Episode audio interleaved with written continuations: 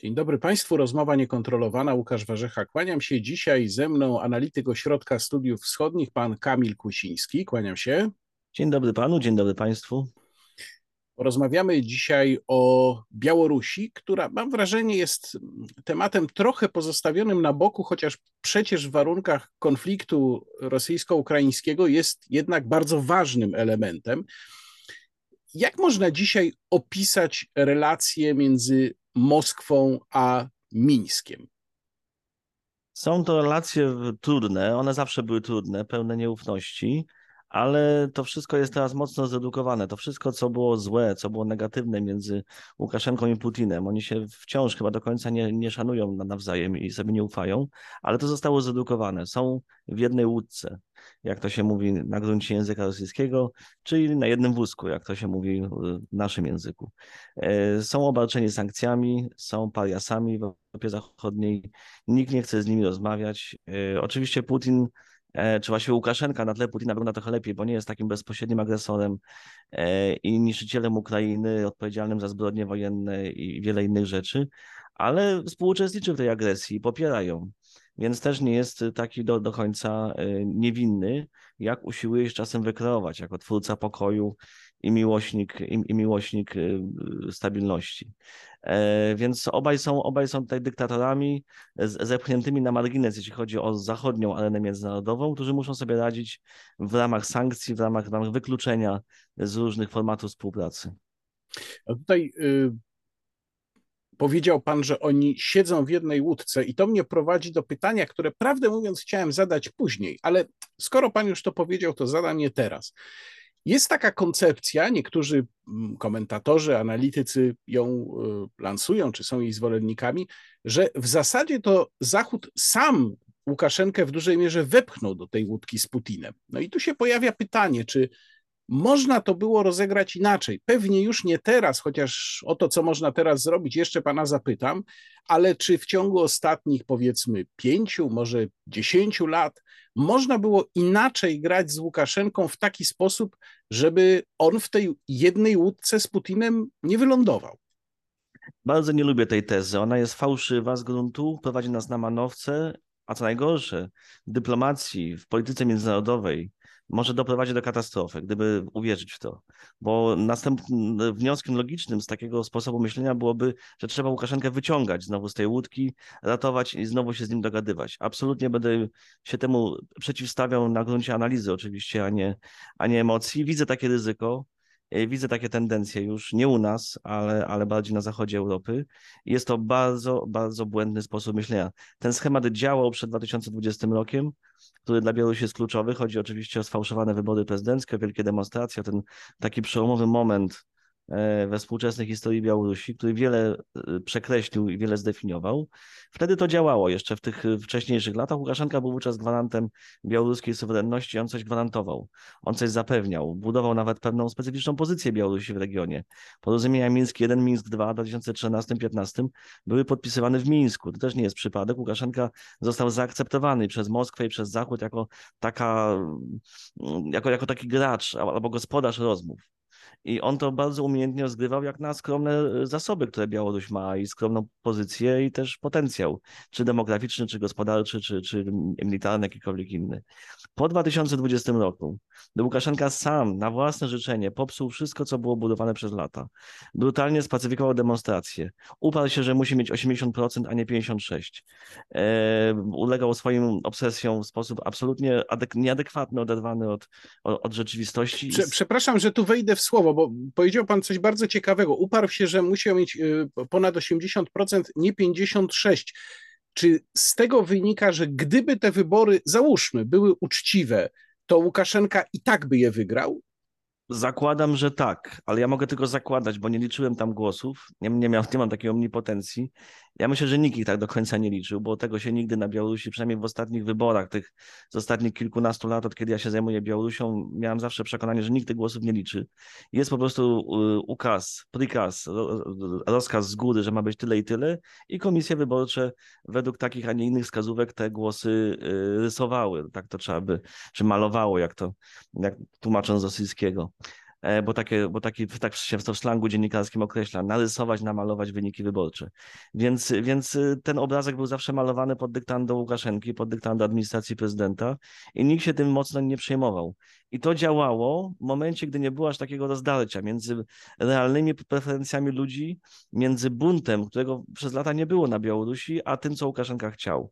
Tu w momencie, gdy kilkaset tysięcy ludzi niekiedy a, a, a częściej kilkadziesiąt tysięcy ludzi wychodziło na ulice białoruskich miast, głównie Mińsk, ale nie tylko, gdy protest był naprawdę powszechny, gdy dołączyli robotnicy, czego wcześniej nie było 20 lat, nawet więcej, 20, 20 paru, gdy widać było, że większość Białorusinów nie chce już Łukaszenki, on dalej twierdził, że ma 80%. To było nie do utrzymania. Absolutnie nie do utrzymania i on musiał stać się przy takim podejściu do sytuacji, stać się banitą, stać się e, dyktatorem obarczonym e, narastającym reżimem sankcyjnym. Był skazany wówczas na Rosję. E, brutalność represji, która naprawdę nie musiały być aż, aż tak brutalne, to była tylko i wyłącznie jego decyzja, jego obsesja, jego lęk.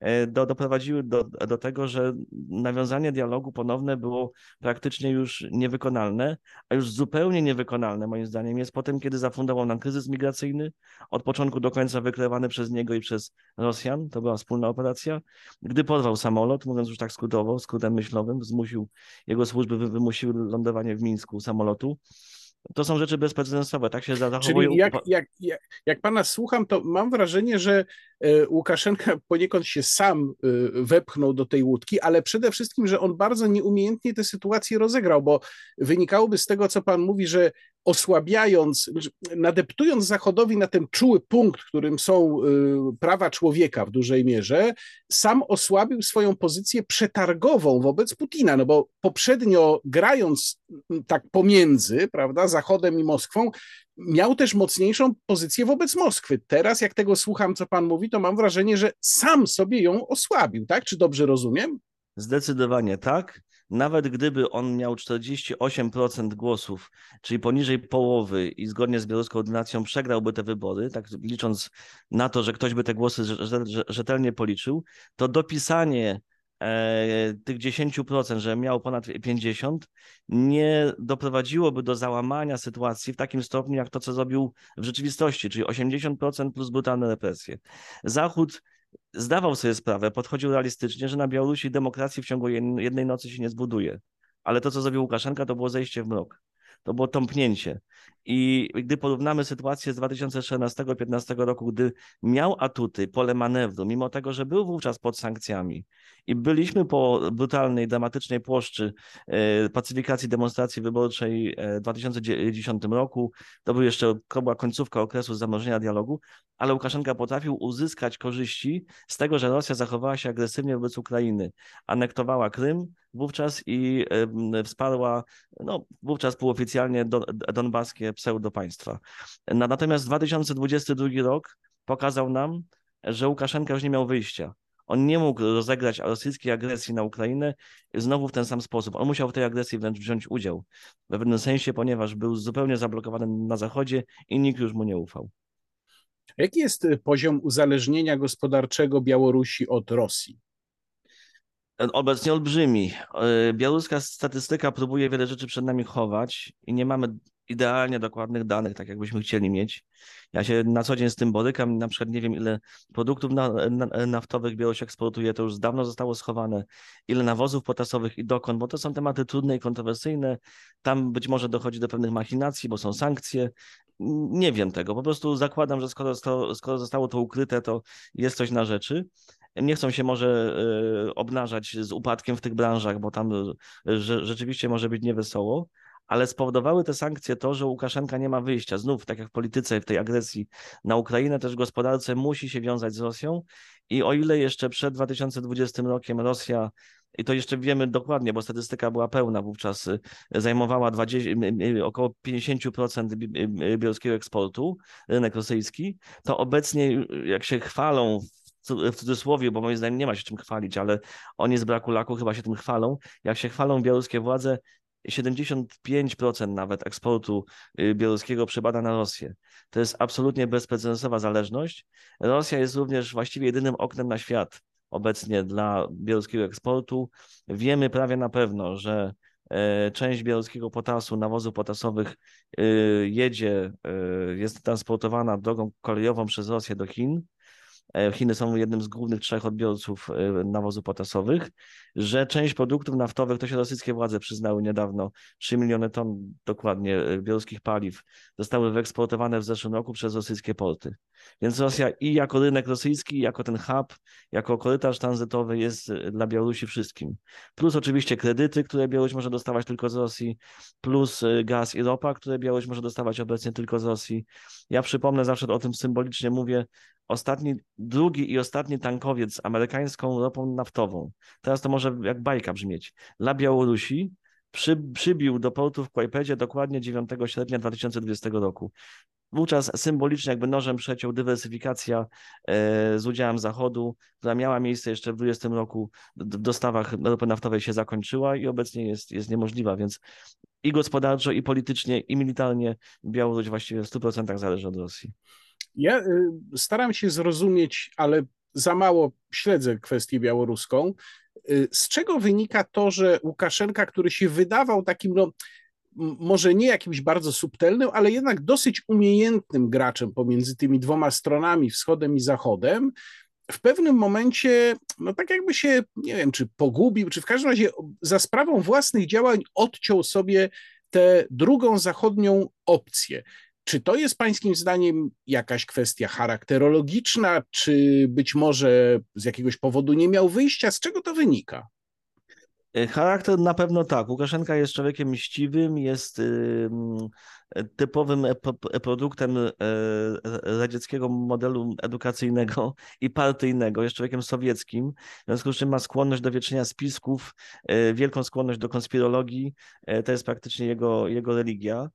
Wszędzie, wszędzie wietrze, a jeszcze status dyktatora to zwiększa, bo dyktator zawsze czuje się zagrożony, szczególnie dyktator, który ma wyzwania.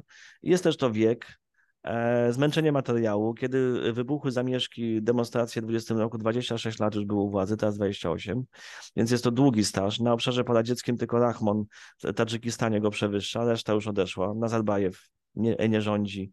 E, Karimow w Uzbekistanie, też e, kolega z długoletnim stażem Łukaszenki, też już nie, nie rządzi.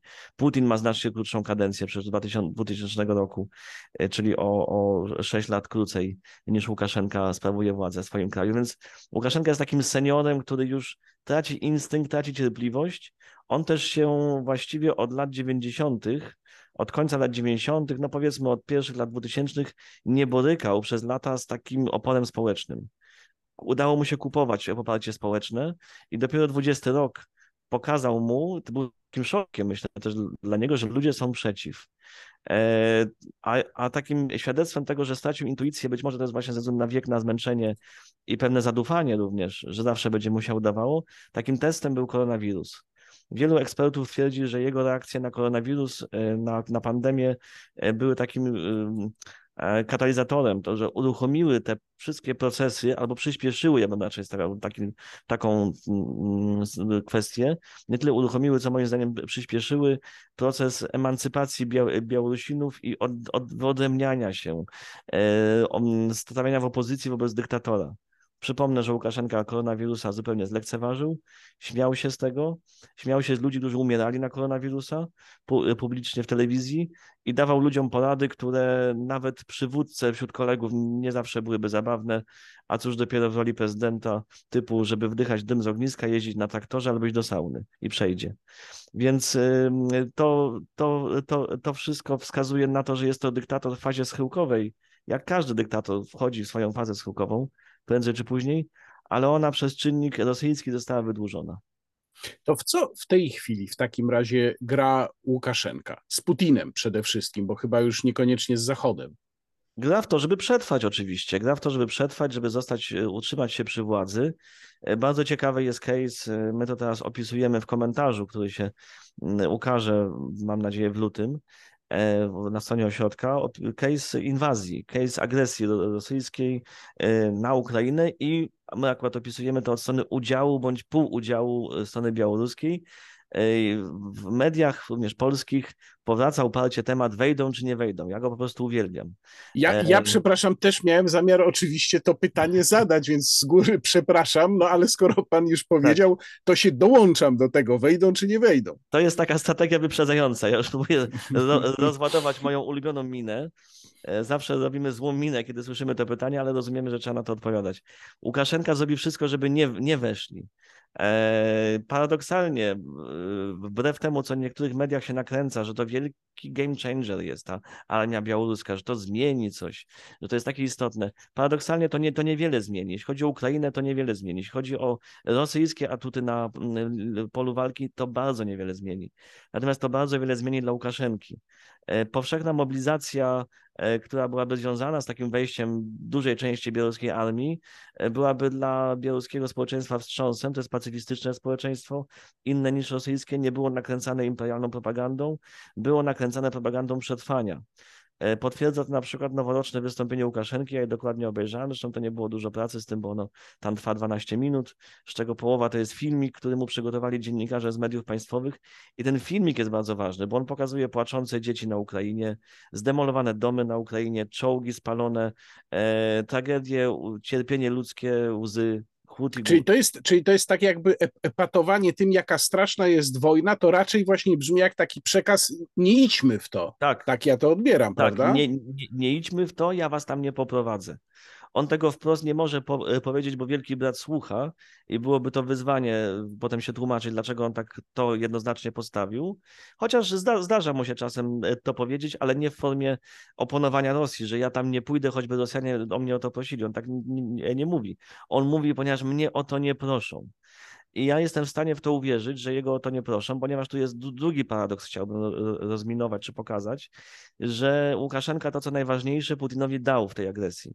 Największymi atutami, i też to wyraźnie stawiamy w naszym tekście, najważniejszymi atutami, jakie Łukaszenka mógł Rosji dać, to terytorium, bazy logistyczne, transportowe, rafineria ropy naftowej w Mozyżu, która zaopatrywała w diesla e, jednostki pancerne i zmotoryzowane rosyjskie, szczególnie w pierwszych tygodniach wojny, w zeszłym roku. Było to cennym atutem, ponieważ ta rafineria jest blisko granicy z Ukrainą i produkuje bardzo dobre paliwo, idealne dla y, techniki wojskowej rosyjskiej, pracuje na tym samym paliwie, bo to jest na rosyjskiej ropie, więc tu wszystko się zgadzało. Y, oddał bazy wojskowe, poligony, oddał y, lotniska. Armia rosyjska na terytorium białoruskim robi praktycznie co chce i oddał lojalność, taką zupełną w tej kwestii, e, poza wprowadzeniem wojsk. Ale ta A czy to, oznacza, czy to oznacza, że Putin już nie chce, nie będzie żądał od Łukaszenki zaangażowania białoruskiej armii, czy też taki nacisk cały czas pańskim zdaniem jest? Ja mo nie mogę wykluczyć, że on kiedyś tam był, ale nie jestem zwolennikiem tezy, zresztą jak my tu wszyscy w ośrodku, że ta presja jest jakaś strasznie e, intensywna, ona coś tam e, generuje jakieś, jakieś napięcie, jakieś iskry lecą. Spotkania prezydentów, również to z grudnia ubiegłego roku, to ostatnie póki co, bezpośrednie spotkanie prezydentów z 19 grudnia pokazuje, że raczej oni się dogadują, E, zdarzało się już nieraz, szczególnie kiedy Łukaszenka miał większe pole manewru i bardziej się stawiał, że potrafił nagle wyjechać, wbrew temu, że tam w, w grafiku spotkania miał, miał być dłużej, e, czyli w pewnym sensie trzasnąć drzwiami, że nie dochodziło do wyjścia e, do prasy, jak to się mówi, czyli jakiejś konferencji prasowej, że mieli grać w hokeja, a potem nie poszli grać w hokeja. Tutaj akurat 19 grudnia postawili się, ustawili się pod choinką, uśmiechnęli się jak no, takie dwie ozdoby choinkowe, żeby dosadniej tego nie powiedzieć, powiedzieć, i, i ich y, służby prasowe określiły, że mają identyczne krawaty. Więc zrobiło się bardzo świątecznie. Ja, ja myślę, że, że gdyby była awantura, yy, jakaś pyskówka, yy, oni, oni by zrezygnowali z tego, z tego typu rzeczy. Yy, na to i, i, i, potem była konferencja prasowa, gdzie zupełnie spokojnie odpowiadali, tłumaczyli, jakie mają priorytety i tak dalej. Politycznie Łukaszenka to wszystko popiera.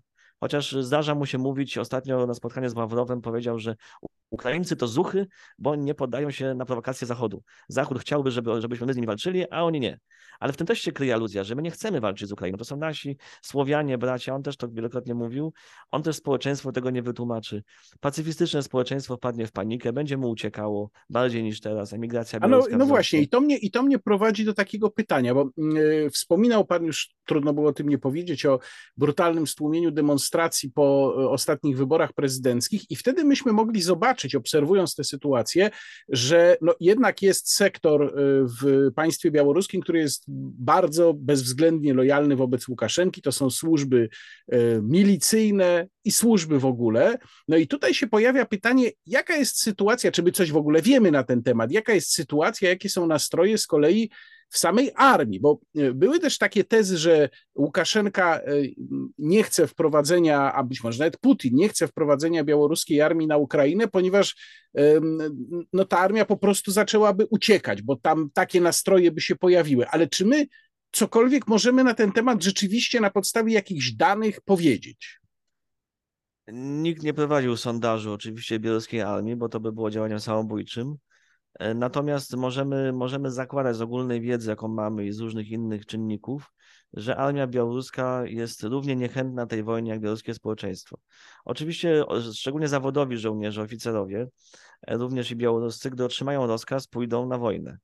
E, niechętnie, bo niechętnie, jak im się nie uda wykręcić na L4, czy nie wiem, czy nie złamać nogi, bo ze złamaną nogą wiadomo, że nikogo nie wyślą, mówię tak przykładowo, to na tę wojnę pójdą ale jakość tej walki, jakość działalności wojsk białoruskich będzie skrajnie niska. E, ja to wielokrotnie konsultowałem też z kolegami białoruskimi, czy się nie mylę, czy, czy dobrze rekonstruuję możliwy scenariusz. Wszyscy mi potwierdzali, że to mniej więcej tak będzie.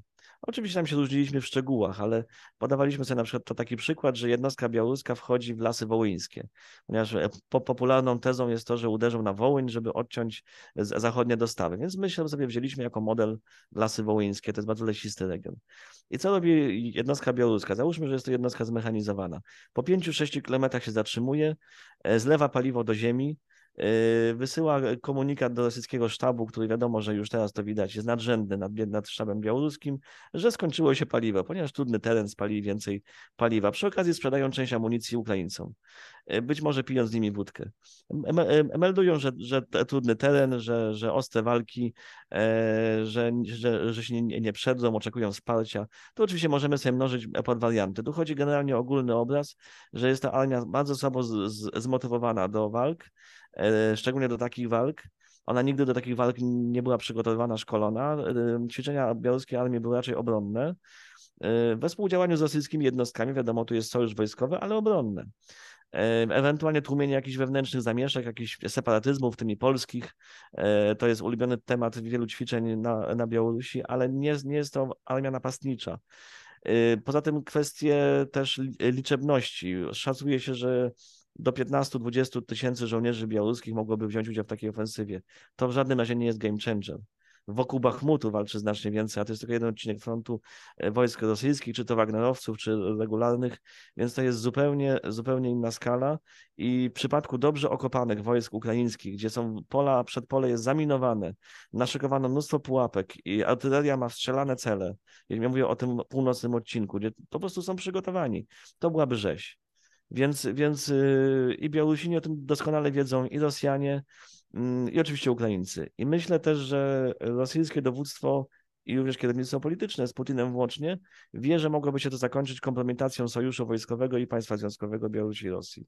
Więc dla Rosji również jest wygodniejsze udawać, że w razie czego białoruska armia jest za nadrzu, e, że w razie czego, a tak naprawdę to, co Łukaszenka chętnie po, popiera i bardzo pompuje ideologicznie, propagandowo, pełni rolę osłonową. Ta białoruska armia osłania tyły rosyjskich wojsk przed ofensywą wrogiego NATO z Polski i Litwy, który NATO to ciągle knuje i kombinuje, jakby to oderwać część Białorusi i wbić nóż w plecy dzielnej rosyjskiej armii.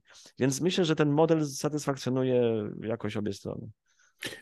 To, to jeśli chodzi o atak wprost. A jak pan ocenia prawdopodobieństwo jakichś działań um, typu um, hybrydowego, no, czyli jakiejś kontynuacji tego, co widzieliśmy na granicy Polski z Białorusią, lub y, przedostawanie się agentów, którzy będą mieli za zadanie na przykład atakowanie polskiej infrastruktury. Wszystkie te działania, które nie oznaczają otwartego zaangażowania Białorusi i Białorusinów w tę wojnę. W atakowanie polskiej infrastruktury za bardzo nie wierzę.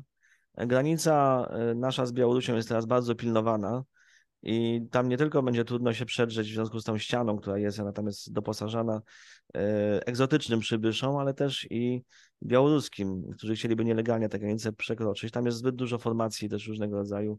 No, byłoby trudno. E, poza tym e, nie, nie sądzę, żeby białoruskie służby były aż tak dobrze przygotowane. E, wiesz, od strony, nie wiem, językowej, znajomości obyczajów, to jest już trochę inny obszar. Łatwiej byłoby im przeniknąć na Ukrainę, gdzie mogą udawać Ukraińców.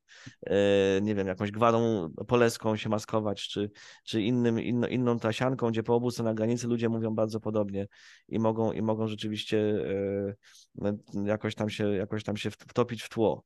E, znają też różnego rodzaju właśnie zachowania kulturowe i tak dalej. E, ta taka, taka dywersja na, na terytorium ukraińskim jest możliwa. Zresztą pogłoski głoszą, że, e, że to już było, że jakieś tam jednostki specjalne białoruskie przenikały i coś tam wykonywały. Ja żadnych dowodów nie widziałem, ale słyszę co jakiś czas te, tego typu teorie. Są możliwe, gdyby na przykład inny wariant jest możliwy, to się zgadzam z kolegami, którzy sugerują, że gdyby Rosja skumulowała, co jest na razie niemożliwe i daleko do tego, ale gdyby Rosja skumulowała powiedzmy 50-80 tysięcy żołnierzy zdolnych do ofensywy, mówię o rosyjskich żołnierzach, na terytorium białoruskim i próbowała powtórzyć, zrekonstruować, czy też przeprowadzić w inny sposób, ale wyprowadzić północ, na, na, na północnym odcinku uderzenie, pewne jednostki białoruskie mogłyby tym rosyjskim żołnierzom rosyjskiej armii towarzyszyć. Szczególnie dwie brygady aeromobilne z Brześcia i Witebska to są najlepiej przygotowane mm, jednostki białoruskie. No to, to, to powiedzmy, że w takim zakresie. To by nie pociągało za sobą powszechnej mobilizacji, nie wiązałoby się z paniką, ale to byłaby tylko taka przystawka. Propagandowo by to pokazywało, że białoruskie wojska sojuszniczo walczą ramię w ramię w braterstwa broni z rosyjskimi tutaj braćmi. E, bardzo możliwy jest jakiś, jakaś, bardzo możliwa jest intensyfikacja ostrzału ukraińskiego terytorium z obszaru Białorusi. To jest zawsze możliwe. I tutaj też infrastruktura, która jest ściągana, przeciwlotnicze wyrzutnie TOR e, z Rosji wskazują na to, że przygotowują się na ukraiński odwet w razie czego, żeby osłaniać, właśnie chcą osłaniać e, przeciwlotniczo ten, ten obszar. Także takie mniejsze scenariusze, o których mówię, być może jeszcze inne warianty, są możliwe. Najmniej jest, jest, jest możliwe ten, o którym mówiłem na początku, czyli wejście wszystkich zdolnych do walki białoruskich sił e, wojskowych, co jest poprzedzone powszechną mobilizacją. Ten wariant jest naj, najmniej prawdopodobny. To teraz patrząc z dłuższej perspektywy, e, takiej bardziej strategicznej na relacje z Białorusią, czy my w sensie Zachodu trochę nie fetyszyzowaliśmy białoruskiej opozycji, bo ta przygoda z białoruską opozycją również po polskiej stronie trwa od lat. Wiele z tego właściwie nie wynikło. Pytanie brzmi, na kogo tam stawiać w takim razie? Ja mam trochę wrażenie, ale to jest oczywiście tylko moje wrażenie jako laika, nie analityka, że na przykład to, to fetowanie pani Cichanowskiej, no to jest trochę takie z braku laku, to znaczy no kogoś tam trzeba postawić na piedestale jako tego przywódcę, no to ona się pojawiła, to Zachód ją fetuje, ale że tak naprawdę niewiele z tego wynika. Swietłana Cichanowska nigdy moim zdaniem nie stanie się rasowym politykiem. Ja zawsze bardzo sceptycznie oceniam jej, jej talenty polityczne. Jest to osoba, której mi szkoda też tak po ludzku w pewnym sensie, no bo znalazła się trochę tak e, wbrew sobie, to ją zaskoczyło wszystko w 20 roku, została wkręcona w tryby polityki. E, Łukaszenka oczywiście nie popieram jego obraźliwego tonu, bo tak nie można mówić o żadnej kobiecie, ale miał merytorycznie rację. To jest, była gospodyni domowa, która została wyrwana e, z tych, z tych okoliczności domowych, z opieki nad dziećmi, co jest też bardzo ważnym zadaniem, ale nie jest to polityka. I, i ona tutaj nagle się w tym znalazła w realiach, których do końca do dziś nie rozumie. Ma lepszych i gorszych doradców, nie będziemy wchodzić w szczegóły, którzy są lepsi, którzy gorsi, yy, którzy jej lepiej lub gorzej doradzają. Że, rzeczywiście z braku laku e, wygląda to tak, jak wygląda, że ona jest takim symbolem, a nie przywódcą. Jest pewnym sztandarem, flagą, też wokół której nie, nie wszyscy chcą się gromadzić. Opozycja jest coraz bardziej podzielona, białoruska. Natomiast jest takim symbolem, ale brakuje lidera, który byłby takim rzeczywiście mężem stanu. Tego białoruskiej opozycji zawsze bardzo brakowało. Fetyszyzacja białoruskiej opozycji wynikała z zachwytu masowością protestów, tak mi się wydaje. Białorusini w 20 roku e, bardzo zaskoczyli. Wyszli naprawdę masowo, 200-300 tysięcy podczas tej chyba największej póki co w historii Białorusi demonstracji. W niedzielę, tydzień po wyborach e, prezydenckich, upalną e, sierpniową niedzielę. Będę długo pamiętał te, te mm, obrazki. Myślę, że władze białoruskie jeszcze dłużej, Łukaszenka najdłużej. E, milicja OMON zniknęły z ulic, nikt nie odważył się nawet tam stać. E, ludzie praktycznie opanowali miasto, ale w sposób białoruski, pokojowy. Ten zachwyt Białorusią, no on minął też, Ukraina to przytłumiła. Białoruś jest zdecydowanie na, na, na drugim planie, a nawet, co również osobiście zwalczam, pojawiły się pretensje, pewien hejt na Białorusinów. E, co najgorsze, hejt na tych, którzy siedzą tutaj. ja bym emigracji. właśnie bardzo mocno, bardzo się cieszę, że pan to mówi, bo ja bym też to chciał bardzo mocno podkreślić, ponieważ słyszałem takie historie, kiedy no, na przykład Białorusinom mieszkającym w Polsce od dawna odmawiano e, założenia konta w banku. Były takie sytuacje, więc e, tu, tutaj warto to rzeczywiście podkreślić. To są ludzie, którzy często mieszkają w Polsce od dawna, zapuścili tu korzenie, uczciwie tu pracują i naprawdę nie ma żadnego powodu, żeby łączyć ich z rosyjską agresją na Ukrainę. Absolutnie. Nie ma mi to przypomina sytuację z lat e, młodzieńczych, gdy były wagary w szkole i bury od nauczyciela ci uczniowie, którzy zostali w klasie, za, za tych, którzy sobie poszli. E, wtedy to jest szkoła, to jest powiedzmy sobie ta, taka niewinna historia, a tutaj są cierpiący ludzie, którzy mają problemy w życiu codziennym. Jest to absolutnie skandaliczne i, i niedopuszczalne. Mam nadzieję, że te praktyki ustają, że to się zmniejsza, że ludzie zmądrzeli. I, i, i potrafią właściwie ocenić Białorusinów. E, pamiętajmy też o tym, że Białorusini w bardzo trudnych okolicznościach, oczywiście to nie było już masowe, ale jednak kilkuset, być może na pewno kilkudziesięciu Białorusinów podjęło się dywersji kolejowej y, wiosną ubiegłego roku. Były akty naprawdę bardzo zaawansowane i szkodliwe dla, y, dotkliwe, odczuwalne dla rosyjskich transportów wojskowych, gdy były one wstrzymywane w związku, nie wiem, z uszkodzeniem infrastruktury, z podłożeniem czegoś na torach, z rozkręceniem szyn. Y, tutaj się odezwały stare białoruskie tradycje partyzanckie. Oni bardzo kultywują starsze pokolenie, szczególnie mit partyzanckiej Białorusi, więc y, ci białoruscy partyzanci współcześni, y, nie zgadzający się z wojną, pacyfistyczni do, do szpiku kości, mm, protestowali w ten sposób również. To był akt naj, najwyższej odwagi. Białoruś na naszych oczach w ciągu ostatnich dwóch lat stała się krajem półtotalitarnym.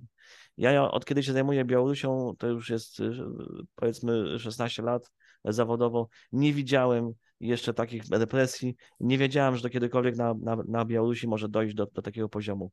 Jest to państwo półtotalitarne i zawsze powinniśmy mieć to na uwadze, kiedy krytykujemy Białorusinów, że się nie buntują, nie protestują, e, że nic nie robią. Ostatnia kwestia, y, już taka naprawdę strategiczna, patrząc też trochę poza tę wojnę, chociaż oczywiście nie wiemy, jak ona się skończy. Y, czy jest jakiś pomysł na Zachodzie na Białoruś? czy ona powinna się stać częścią Zachodu, czy to społeczeństwo da się wciągnąć e, w, w, w Zachód, czy no w ogóle co dalej z Białorusią, generalnie rzecz biorąc? Bardzo trudne pytanie, nie na jedną rozmowę, ale myślę, że w 2020 roku Białorusini zasłużyli na to, jeżeli wcześniej nie zasłużyli. Wydaje mi się, że wcześniej trochę też, ale w 2020 roku tak spektakularnie zasłużyli na to, żeby ich uważać za mm, Europejczyków. E, pokazali, że potrafią być obywatelami przez duże O, nawet takimi obywatelami, którzy, którzy mogą czegoś nauczyć, nie wiem, demonstrantów na zachodzie Europy, że jak się demonstruje w jakiejś sprawie, to niekoniecznie trzeba niszczyć wszystko na swojej drodze, demolować i śmiecić. Tym bardziej, że na, że na zachodzie demonstruje się w sprawach bardziej błahych. E, no dla tych ludzi też ważnych, ale to nie chodzi o los całego kraju i los y, y, być albo nie być demokracji, wolności obywatelskich i tak dalej. E, więc, więc y, tutaj to, to, to była gra o wszystko i oni mimo, mimo tego szanowali infrastrukturę miejską. Niektórzy się z tego śmiali, ja bym się z tego nie śmiał. To jest obywatelskie podejście i to też jest taka rysa europejska. Rosyjska dzika tłuszcza E, z pewnością by się tak nie zachowała. E, więc, więc tutaj e, myślę, że Białorusini zasługują na to, ale jak im to zapewnić? No cóż, będę sceptyczny. Obawiam się, że bez upadku putinizmu w Rosji, bez okresu jakiegoś chaosu w Rosji przynajmniej, z demokracją w Rosji czy demokratyzacją bym się nie śpieszył. E, Nie wiem, czy za mojego życia, czy, za życia moich dzieci coś takiego się wydarzy. Mojego chyba nie. Ale jakiś chaos w Rosji e, otworzył pewne, ok- pewne okno możliwości e, dla, e, dla Białorusi. I zawsze też e, wszystkim przemądrzałym komentatorom pouczającym z wysoka Białorusinów, zawsze przypominam, że my Polacy byliśmy w stanie się dogadać z władzą przy okrągłym stole, bo Wielki Brat na wschodzie był słabszy, rozpadał się. E, Gdyby był mocny, gdyby to nie Gorbaczow tam był, a na przykład Andropow czy, czy młodszy Breżniew, okrągły stół nie miałby w ogóle sensu, on by się na, nawet, nawet nie wydarzył. Więc dopóki jest silna, agresywna Rosja, która prowadzi wojnę, mm, zmiany na Białorusi uważam za niemożliwe. To będzie konserwować sytuację białoruską. Obyśmy w tej trosce o to, co dalej z Białorusią, nie wchodzili znowu w te buty już bardzo niebezpieczne, o czym mówiłem na, na, na początku, czyli próby ponownego dogadania się z Łukaszenką. On moim zdaniem jest zupełnie nie, niewiarygodny, nie rokuje yy, i należy myśleć o Białorusi po nim. Co, co po nim i z kim po nim, a nie, że z nim, bo to naprawdę będzie już bardzo, bardzo niekorzystne dla, i dla Białorusinów, i dla nas. Bardzo dziękuję. Moim gościem w rozmowie niekontrolowanej był pan Kamil Kłysiński z Ośrodka Studiów Wschodnich. Dziękuję bardzo. Dziękuję bardzo. Łukasz Warzecha, kłaniam się Państwu. Do zobaczenia.